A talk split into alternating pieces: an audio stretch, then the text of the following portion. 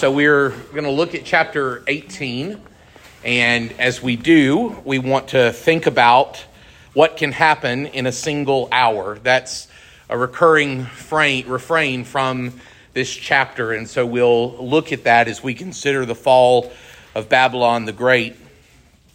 And as we're diving in, we, we've talked about Babylon over and again. And one of the things that we need to be very mindful of as we come to this chapter is remembering how we define Babylon in the Revelation and really in, in Scripture. And so uh, remember that John, as he is giving us a, a written version of the visionary experience that he had, He's not talking about Babylon as the ancient empire that defeated the nation of Judah and then was defeated by the Medo Persian Empire. Uh, but instead, he's talking about Babylon as emblematic of the spiritual system of evil opposition to God and to God's people that exists throughout the story of human history and rears its head in the physical world. Uh, Babylon is the system controlled by Herod the Great uh, that slaughtered the children in Bethlehem. Uh, Babylon is the system of Rome that was controlled by, uh, by Domitian that brought persecution and oppression upon the church of Jesus Christ. But Babylon is also the, uh, the sort of world systems and empires that we've seen in our own day that are led by tyrants and despots, things like uh, Nazi Germany and, and like the system of Al Qaeda and all the, the leadership of Saddam Hussein and Osama bin Laden. Those sorts of evil world empires are physical earthly expressions of the spiritual reality that is Babylon the Great. And what John is telling us is that this system, this spiritual system of evil opposition to God and to the Lamb, is going to rear its head one final time at the end of days. It will have an earthly expression with an earthly leader, but it will continue to be that spiritual system of evil opposition to God.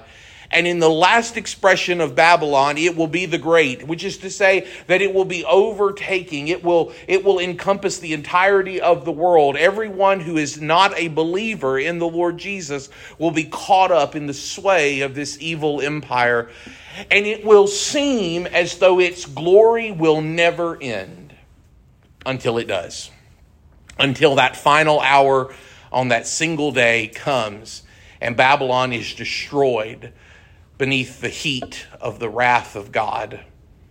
I couldn't help but think about this, this house of cards that is Babylon the Great and not think about L. Frank Baum. Some of you will know that name as the writer of anybody? The Wizard of Oz. And L. Frank Baum, in writing The Wizard of Oz, he wrote about an emerald city. And the inspiration for the emerald city that, that Baum wrote about was the White City. And the White City was uh, a temporary structure that was built in Chicago in 1893. It opened on May the 1st of 1893. It was a, a city that was built to house pieces of the World's Fair in Chicago. And it was gleaming bright. It was called the White City because it was white. It was brilliant and reflective and, and ornate. It was in neoclassical style. It was glimmering and dazzling. It was became the way that L. Frank Baum thought about this city that he called the Emerald City. And the only problem with the glory of this white city built in Chicago to house the World's Fair is that it wasn't built to last. It was a steel structure, but it was covered in basically paper mache. It was a, a mixture of glycerin and plaster of Paris that they laid out onto this steel structure. And on July the 10th of that year, there was a fire that caught in the cooling house and it ripped through this vast complex that they had created to house the World's Fair, killing 17 men, 13 of whom were firefighters sent to respond to the scene.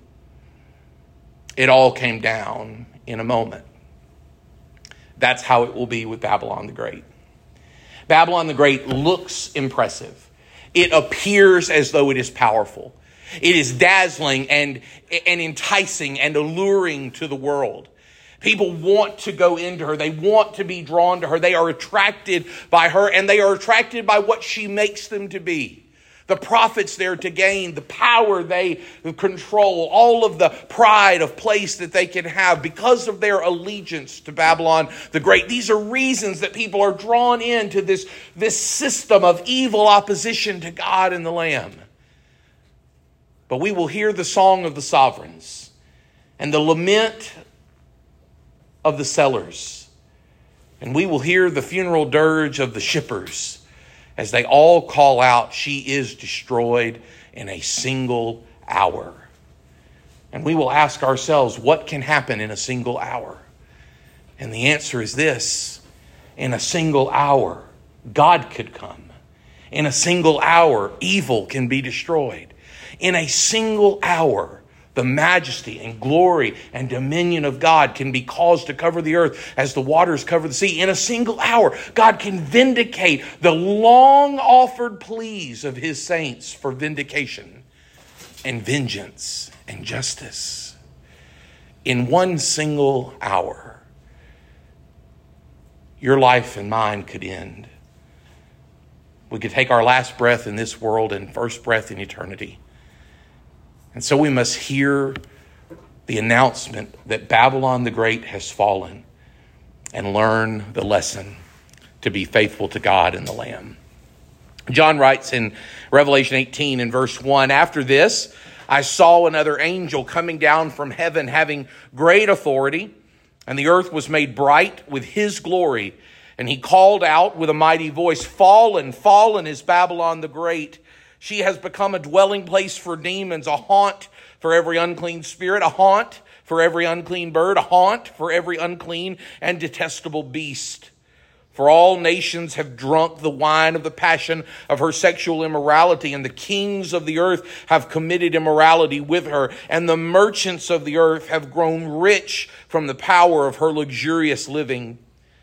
Then I heard another voice from heaven saying, Come out of her, my people, lest you take part in her sins, lest you share in her plagues, for her sins are heaped high as heaven. Any and God has remembered her iniquities.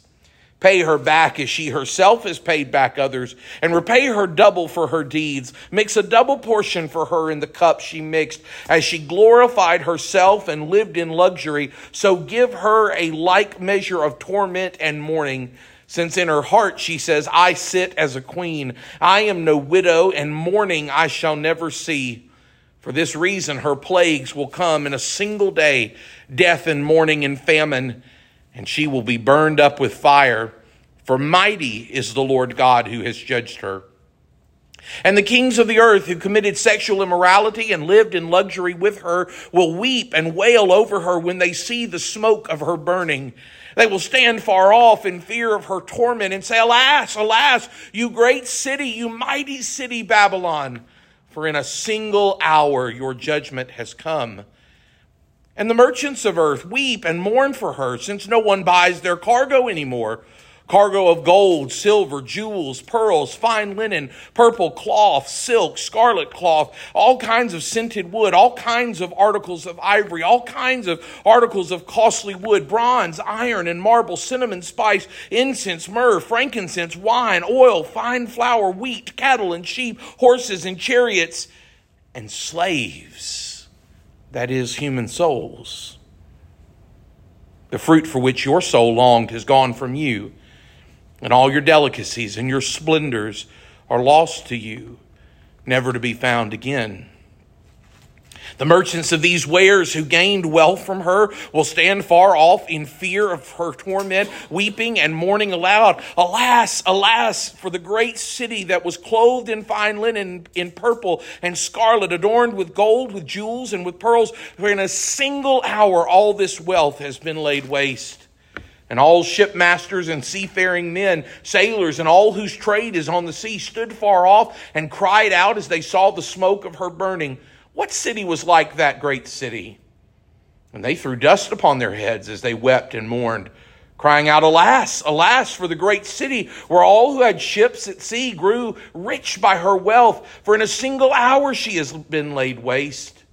Rejoice over her, O heaven, and you saints and apostles and prophets. For God has given judgment for you against her. Then a mighty angel took up a stone like a great millstone and threw it into the sea, saying, So will Babylon, the great city, be thrown down with violence and will be found no more. And the sound of harpists and musicians, of flute players and trumpeters will be heard in you no more. And a craftsman of any craft will be found in you no more. And the sound of the mill will be heard in you no more. And the light of a lamp will shine in you no more. And the voice of a bridegroom and bride will be heard in you no more.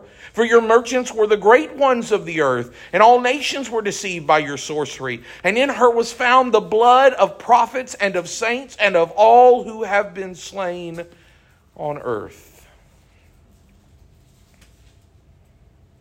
Remember that in the Revelation, John regularly returns to themes that he has already introduced and then he expounds upon them. He opens them up and he lets us think about them in new ways. And one of the things that we've found challenging, maybe even a little bit difficult, is that we don't read this book in chronological order. It's not linear. It's circular. It comes back to itself. It returns to themes already introduced, and then it gives us greater detail, or it allows us to think of them another way. It puts another depiction on the same thing. Remember that we've seen that in how we've talked about Antichrist. Antichrist that John writes about in the epistles, we said a long time ago, is the equivalent of the man of lawlessness that Paul talks about in Second Thessalonians chapter 2. And he appears at the abomination of desolation that will occur as Jesus tells us in Mark chapter 13 or Matthew chapter 24. And we know that that's equivalent to the beast of the abyss that we were introduced to in chapter 11 and to the beast of the sea we were introduced to in chapter 13. John wants us to think about these things in layers and to see all of the detail and relief. That's the case here in chapter 18. If you flipped back to chapter 16, verses 17 to 21, you see there that the seventh angel poured out the seventh bowl, and it was the last bowl of the wrath of God. It was, it was the fullness. Everything is now complete. God's judgment is poured out upon the earth in full. That doesn't mean that we now are at the very end of human history in chapter 16 and verses 17 to 21, but instead it means that, that we're near to the end of this part of the story. We're coming to the end of, uh, of days, and now we're going to approach what God will do with history itself, what God will do with those who were with him and those who were against him, with those who are a part of his kingdom and those who live in the kingdom of this world. And in Revelation chapter 16 and verses 17 to 21, John said that the seventh angel poured out his bowl into the air, and a loud voice came out of the temple and from the throne, saying, It is done. And there were flashes of lightning, rumblings, peals of thunder, and a great earthquake, such as there had never been since man was on the earth. So great was that earthquake the great city was split into three parts, and the cities of the nations fell. And God remembered Babylon the Great to make her drain the cup of the wine of the fury of his wrath. And every island fled away, and no mountains were to be found. And great hailstones, about a hundred pounds each, fell from heaven on people. And they cursed God for the plague of the hail, because the plague was so severe. In one way, that's the very end of human history, and it leads us to the destruction of the wicked and the deliverance of the righteous. And in other ways, that's just the thumbnail, and when we click into it, we see greater detail and more of the story. And that's what we've done in looking at chapters 17 and 18. We've seen more of the story. How does this happen? In chapter 17, centered on the, on the description of the great woman, the, the the prostitute that rode the scarlet beast. And we were told more about the beast in chapter 17. And now in chapter 18, we're told about that woman, the prostitute that rode the beast. The beast is the beast of the abyss. It's the beast of the sea. It's the Antichrist, the man of lawlessness. The beast that she rides upon is the one who gives power to her as a system of evil opposition to God and the Lamb.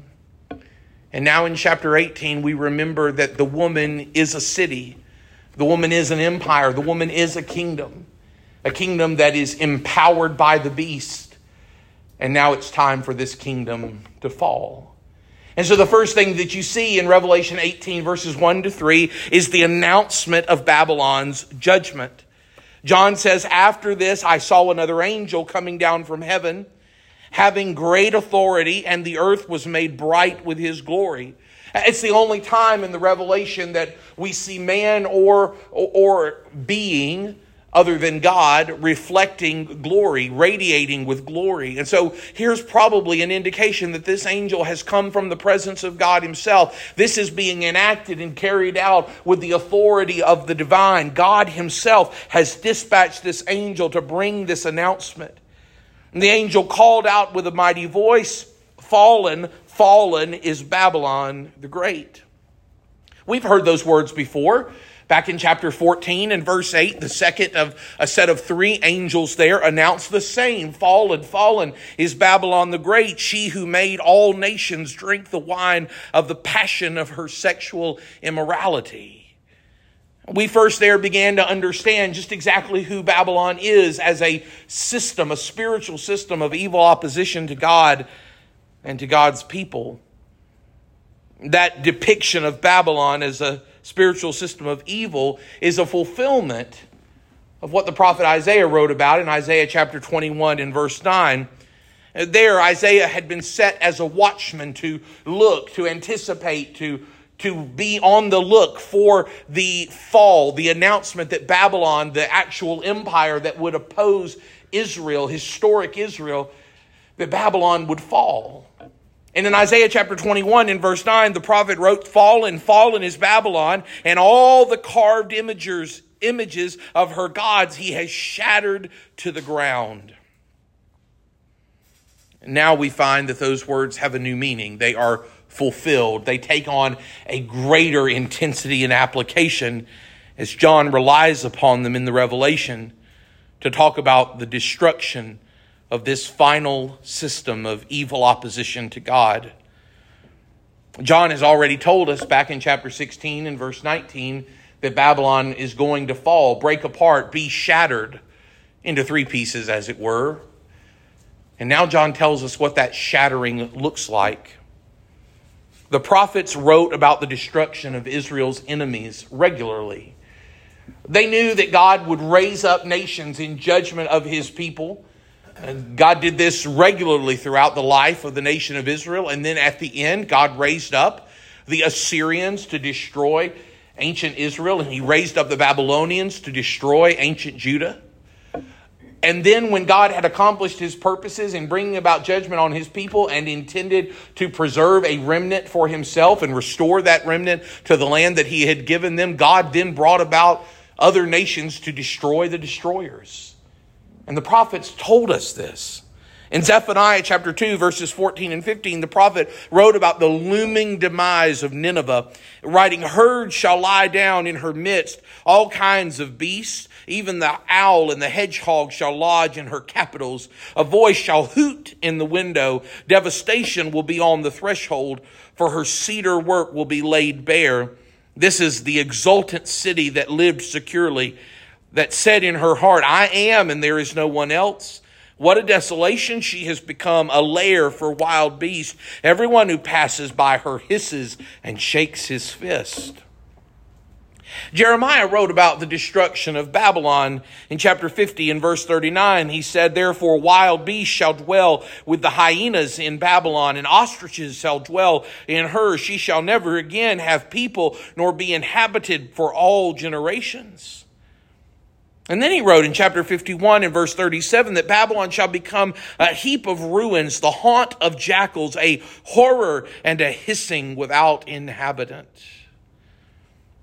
And Isaiah foretold the tarnishing of Babylon's glory in chapter 13 and verses 19 to 22 when he wrote Babylon, the glory of kingdoms, the splendor and pomp of the Chaldeans will be like Sodom and Gomorrah when God overthrew them. It will never be inhabited or lived in for all generations. No Arab will pitch his tent there. No shepherds will make their flocks lie down there, but wild animals will lie down with there, and their houses will be full of howling creatures. Their ostriches will dwell, and their wild goats will dance. Hyenas will cry in its towers, and jackals in the pleasant palaces. Its time is close at hand, and its days will not be prolonged. All of that is in view when John announces or is announced to that Babylon has become a dwelling place for demons, a haunt for every unclean spirit, a haunt for every unclean bird, a haunt for every unclean and detestable beast. You know, one of the things you can find on the internet, which is replete, isn't it, with all sorts of idiotic things to take up our time. But one of the idiotic things that you could pass your time with on the internet is videos of abandoned malls. If you've never done that, I, and you have five minutes, now don't do more than five, set the timer because it'll become five hours if you're not careful. But one of the things you could do is just click onto YouTube and type abandoned mall, and you could just watch for hours all of the videos that have been taken of malls that have been abandoned. Now, I hope they're not coming to Selma soon to take these videos, but Belk is closing, and so one never knows. But when you watch these videos of these abandoned structures, you see that they are haunts. They are places that have been taken over by darkness. They're given over to decay. They just fall apart. It's always been amazing to me to think about the fact that a place that was once filled with life and, and, and, laughter and, and full of joy, a place that was an example of our power to conquer the earth and to build great structures, could just crumble when not taken care of, just be overtaken by the earth. The earth will have its way, it will take over. And when John writes about the destruction of Babylon, he says it's going to be it's going to be a haunt. It will be a place that is burned over, a place that's left to destruction and decay. When he uses the word there, a haunt for an unclean spirit or an unclean animal or an unclean bird, he he's using a word that means a prison. it's a it's a place where where there's nothing but torture. It's left for death. It's a place where you go down for destruction. This is a place for the scavenging birds. It's a place for the wild beasts. It's a place that's given over to destruction. That is what Babylon will be. Oh, she looks splendorous now. She is glorious and alluring and enticing, but she will not always be that way. And then John tells you in verse 3 why it's going to happen. In fact, multiple times in the chapter, John gives us a reason. He's He's told clearly, and then he tells us clearly why this judgment comes against this system of evil opposition to God and to God's people.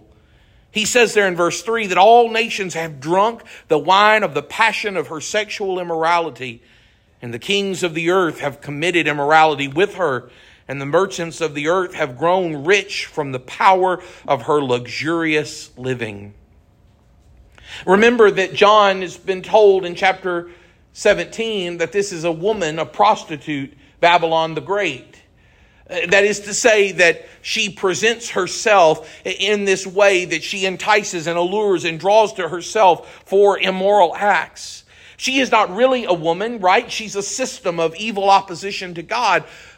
But if we were to try to personify her, if we wanted to give her life, if we wanted to say this is what she is, then she is this prostitute. She's this woman who is engaged in immorality and causes all to be engaged in her immorality. No one escapes the enticement and allurement of this system of evil opposition. John makes that clear when he's told in verse 3 that all nations have drunk the wine of the passion of her sexual immorality. All nations, that is, the word here is ethne, it's all people groups. There's no one throughout the world who's an unbeliever who escapes this system. Everybody gets drawn into it. Everyone is caught up in its power. Everyone becomes drunk on its enticement. Everyone says, I could be better if I belonged to Babylon. The kings of earth say, I could be better if I belonged to Babylon. I would have more power. And the sellers, they say, I could be better if I belonged to Babylon. I could make a greater profit. And the shippers say, I could be better if I belonged to Babylon. I would have more work. Everyone says, I'd be better if I belonged to Babylon? And because of that, everybody is drawn into her. Why does she deserve judgment? Why does she deserve condemnation? Why does she deserve destruction? Because only God deserves to be worshiped by the nations. Only God deserves the glory of all people. Only God should be the enticer and allurer of all the peoples of earth. If all the kings and all the shippers and all the sellers are going to give their allegiance to someone, it should be God. It's His glory that should cover the earth as the waters cover the sea. He is the creator and therefore He is worthy of all worship and adoration and praise and He will have it even if it means destroying those who are opposed to him. In fact, we will see in short making that all the nations at the end of days will bring their glory into God and his kingdom. He will not share his glory with anyone else, and so he will destroy Babylon the Great. John tells us first about the announcement of Babylon's destruction, and then he shows us in verses 4 to 8 the accounting of Babylon's deeds. He says there, Then I heard another voice from heaven saying, Come out of her, my people, lest you take part in her sins, lest you share in her plagues. For her sins are heaped high as heaven, and God has remembered her iniquities. Pay her back as she herself has paid back others, and repay her double for her deeds. Mix a double portion for her in the cup she mixed, as she glorified herself and lived in luxury. So give her a like measure of torment and mourning, since in her heart she says, I sit as a queen. I am no widow, and mourning I shall never see. For this reason, her plagues will come in a single day death and mourning and famine, and she will be burned up with fire. For mighty is the Lord God who has judged her. John shows us the accounting of Babylon's deeds. And again, here he's relying upon the regular words of prophetic writing that foretold ancient Babylon's destruction. Isaiah wrote in chapter 48 in verse 20, Go out from Babylon, flee from Chaldea, declare this with a shout of joy, proclaim it, and send it out to the end of the earth. The Lord has redeemed his servant Jacob. And Jeremiah wrote in chapter 50, verses 8 to 9 Flee from the midst of Babylon and go out of the land of the Chaldeans and be as male goats before the flock. For behold, I am stirring up and bringing against Babylon a gathering of great nations from the north country, and they shall array themselves against her. From there she shall be taken. Their arrows are likened to a skilled warrior who does not return empty handed. The prophets foretold Israel's destruction and Judah's destruction, but then the prophets foretold the destruction of her, her, destroyers. And when they did, they reminded God's people don't you be aligned with her. Don't you take refuge in her. Don't you think that's your permanent final dwelling. Be alert. Recognize the evil that is in front of you. Be faithful to me. And in a similar fashion, John is now saying to his congregation and to this one don't be aligned with Babylon. Don't be at home in the kingdom of this world. Recognize what is going on around you. One of the things that we must learn to do as we follow Jesus Christ is learn to recognize the kingdom of this world for what it is we must recognize there is a spiritual battle going on. And that battle will rage until the last day when it is finally destroyed. The reason that evil rears its head and expresses itself in all manner of worldly, earthly problems is because the enemy of this world, the God of this world, the devil, is intent on destroying as many as he can. John wants us to hear that message and to recognize at the end of days, Babylon the Great, this final system of evil opposition to God, is going to seek to draw in everyone that it can. So those who belong to God and the Lamb must be vigilant.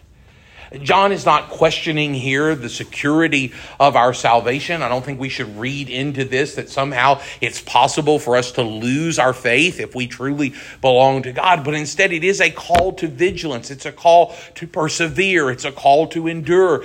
In the words of the Revelation, it's a call to conquer and overcome. Over and again throughout the letters of chapters 2 and 3, we heard Jesus call his church to conquer, to overcome. And here is a reminder of that, of that which we must conquer, of that which we must overcome. We must be faithful. I also think we should be careful and recognize that when John writes this in verses 5, 4 and 5, come out of her, my people, lest you take part in her sins this is, I think, primarily to John's original audience and not something that would be said to those Christians who are living at the end of days.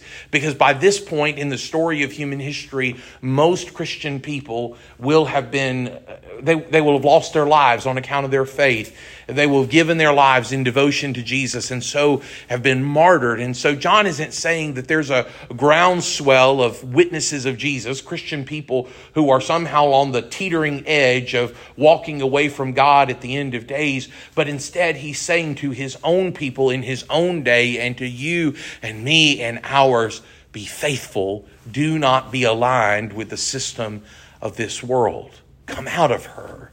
Of course, this has to draw us back, does it not, to the book of Leviticus and the call that is always upon the lives of God's people to come out and be separate from the people of earth. We are to live in this world, but we are not to be of this world. Our identity is to be aligned with God. I read something the other day about education and and they were talking about the the role of of home education homeschooling and and someone said that they said you know one of the things that often turns people away from educating their children at home is that they'll be different and the person that was a homeschooler writing this and said yes that's the point right and whether you homeschool or private school or public school, that's not my contention. My contention is to say sometimes we look at the church and we say, "Ooh, if I if I'm too involved, if I'm too active, if I'm too if I'm too committed, I'll be different." That's the point. That we would be different. That it would show.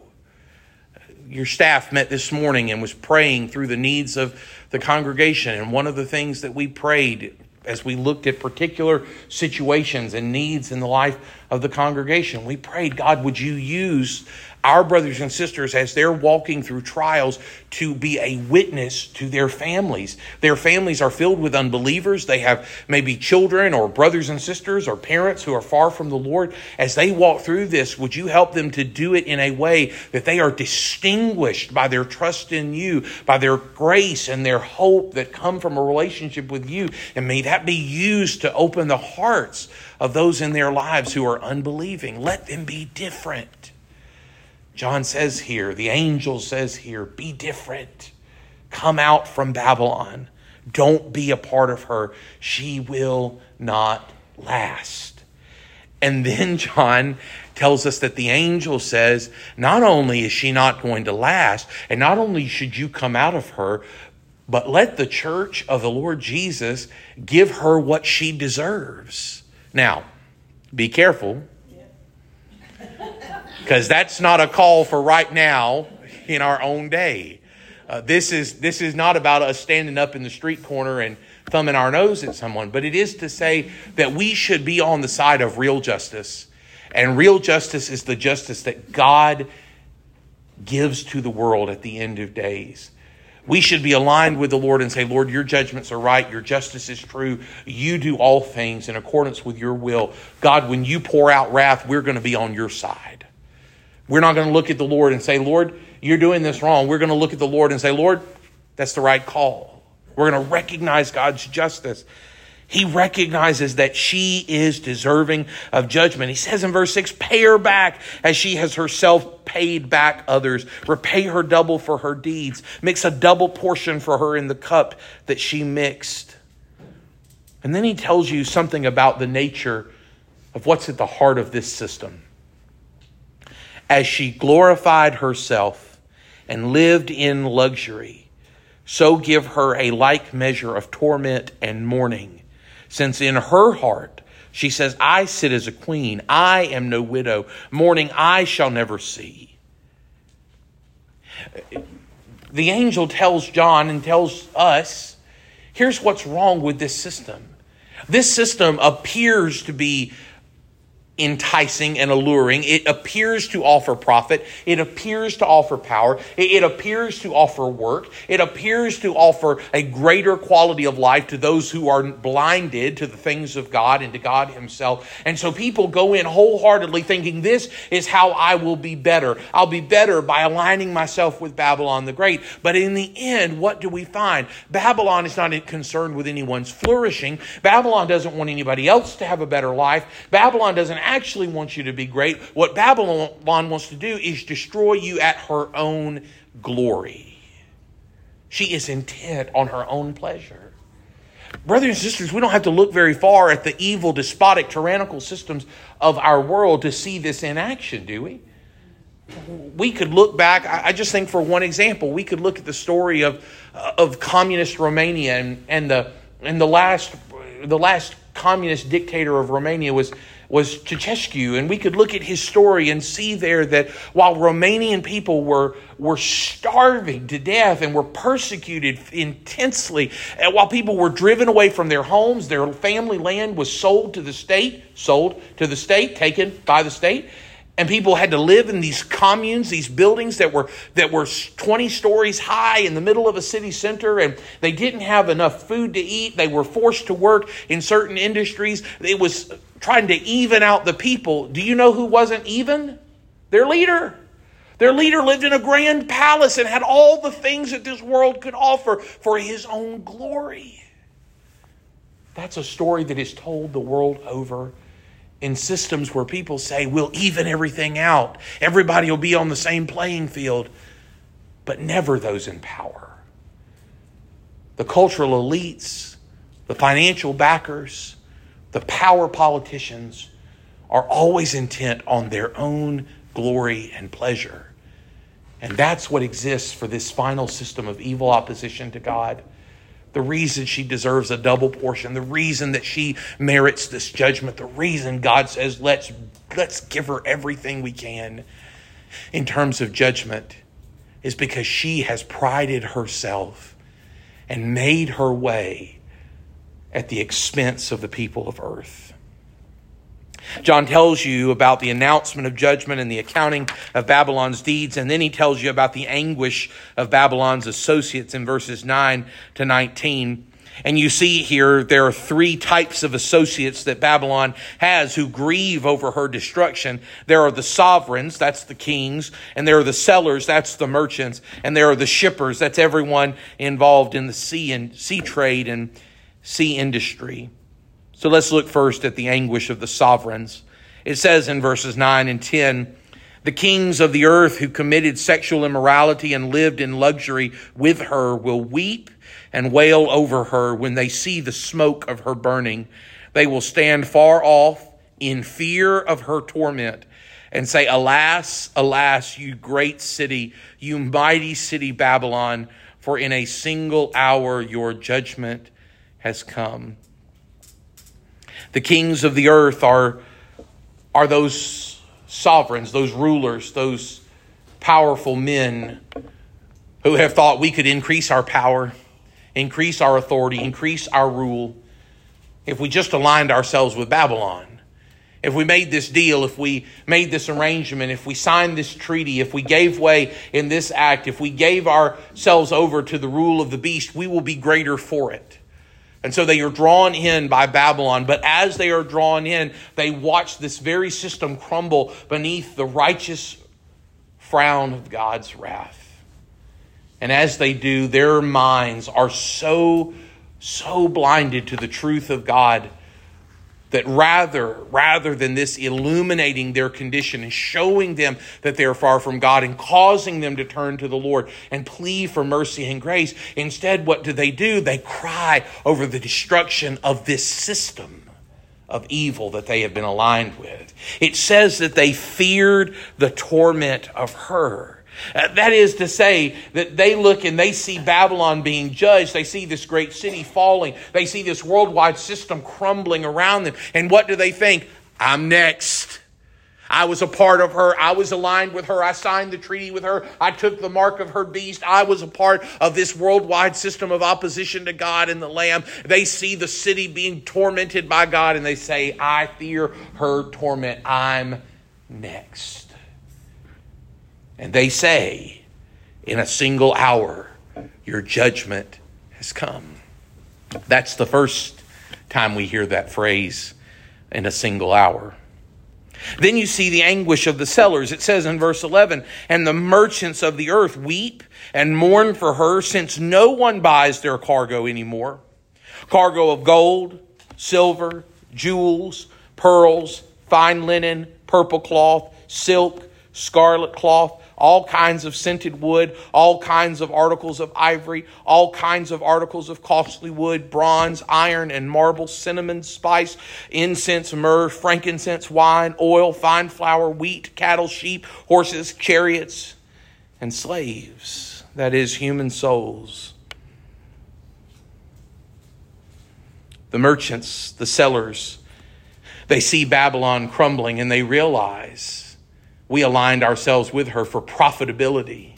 We thought we would be better if we were a part of Babylon.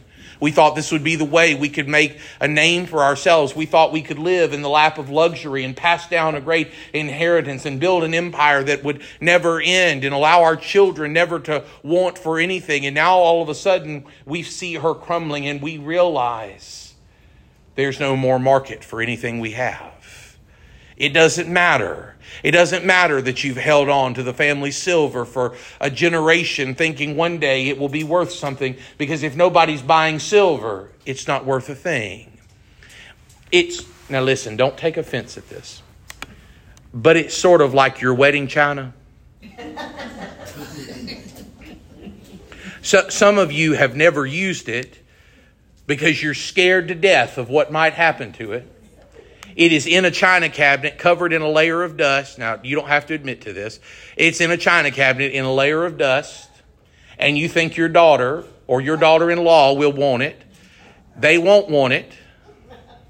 And then you will say at the end of your life, you know what, let's sell it. Nobody's ever going to want this stuff. And guess what? You can't give it away. You'd pay $125 for a place setting in the finest stores and you couldn't get a dollar twenty-five for the whole lot when you go to sell it in the flea market. You can have it, but nobody wants it. It's not worth anything. And when Babylon the Great falls, all those who thought we'll make our profit off of her, we'll align ourselves with her, we'll be a part of this worldwide system, this will lead to our greatness. Oh, they will have storehouses full of things that no one wants to buy. And what will they say? In a single hour, verse 17, all this wealth has been laid waste. This system of evil opposition to God and the Lamb has been growing. It's been growing since that very moment that Adam and Eve turned against God in the Garden of Eden. And ever since that moment, this system of evil opposition to God and the Lamb has been getting bigger and bigger and bigger and taking in more and more people under its power and spell. But the day will finally come when it is so big that it will crumble beneath its own weight. The day will finally come when God's wrath is poured out so quickly it cannot possibly fend it off. And as Babylon the Great falls, all those who have aligned themselves with her will weep and be woeful because they will realize that with her have burned up and been consumed all of their hopes for the future. But then John tells you in the end of verse 17 about the anguish of the shippers. It says there, that all the shipmasters and seafaring men and sailors and all whose trade is on the sea stood far off and cried out as they saw the smoke of her burning. What city was like the great city? And they threw dust on their heads as they wept and mourned, crying out, Alas, alas, for the great city where all who had ships at sea grew rich by her wealth. For in a single hour she has been laid waste. The shippers are just like the sellers and just like the sovereigns. They look around, they see Babylon burning with fire, being destroyed beneath the weight of God's wrath and they say all our hopes are lost. We had work. As long as Babylon was wealthy, as long as Babylon grew, as long as Babylon was engaging in trade, we had hope. We could make a living for ourselves. We could grow rich, even. And now it's all gone. In fact, John says that the angel told him they had a funeral for Babylon in verse 19. That's what it means when it says they threw dust on their heads as they wept and mourned. It means that they they took on the funeral act. They, they went through the act of public grief. They, they acted as though this was the destruction of a dear friend. This was the demise of a long term family member. They went through the act of grieving over this worldwide system. And they said, in a single hour, she has been laid waste. You hear that theme over and again.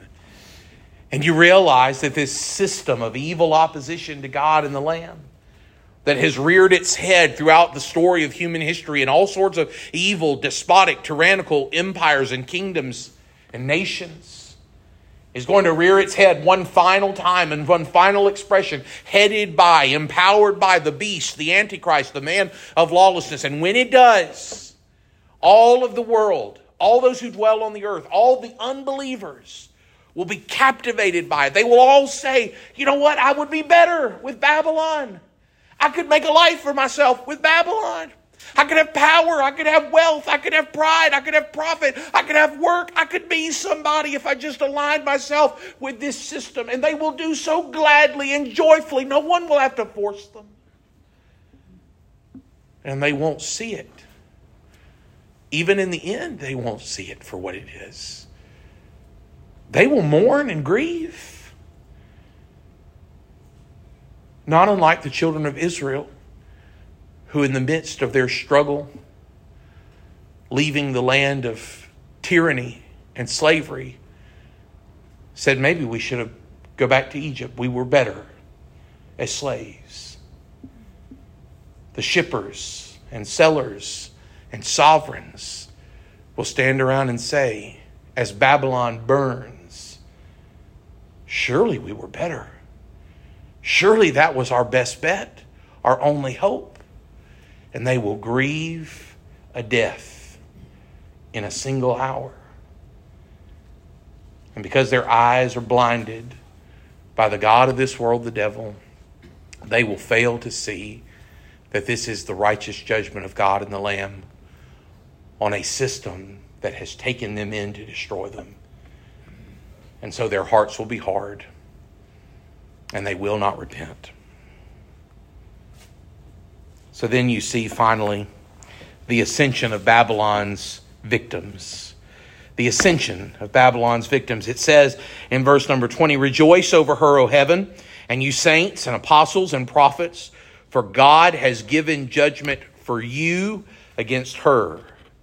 Then a mighty angel took up a stone like a great millstone and threw it into the sea, saying, So will Babylon, the great city, be thrown down with violence and will be no more. And the sound of harpists and musicians, of flute players and trumpeters will be heard in you no more. And a craftsman of any craft will be found in you no more. And the sound of the mill will be heard in you no more. And the light of a lamp will shine in you no more. And the voice of bridegroom and bride will be heard in you no more. For your merchants were the great ones of the earth and all nations were deceived by your sorcery. And in her was found the blood of prophets and of saints and of all who have been slain on earth.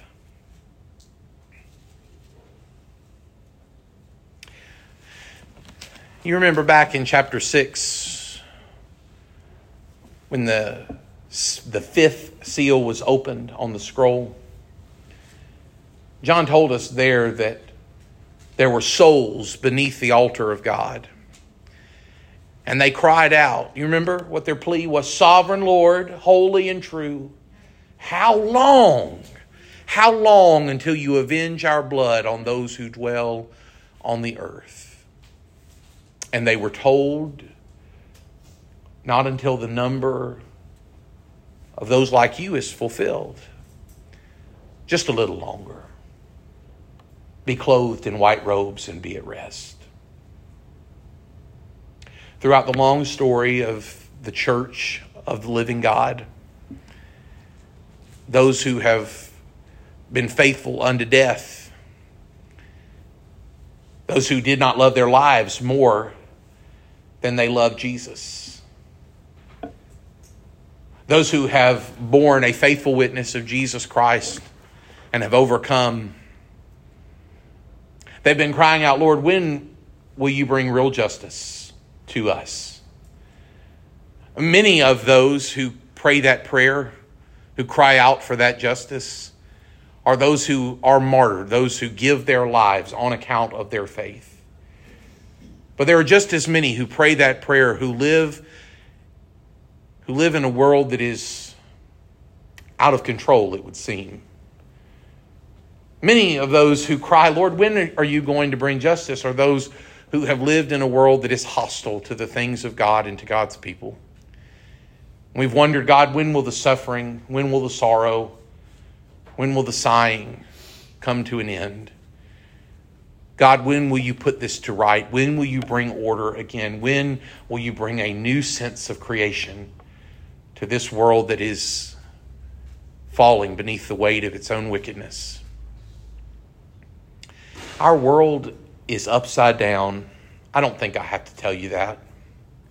But I was reminded of it painfully clearly last week. Uh, I was working on a project for church and trying to find a vendor that could engage in the work. So I reached out to several companies and I was not receiving any favorable responses and some didn't respond at all and so I kept digging around and had one company that was highly highly overpriced and they said, "We know we're high. Don't don't use us. Use somebody else. We'll tell you who to use." So they gave me a name, and I contacted them.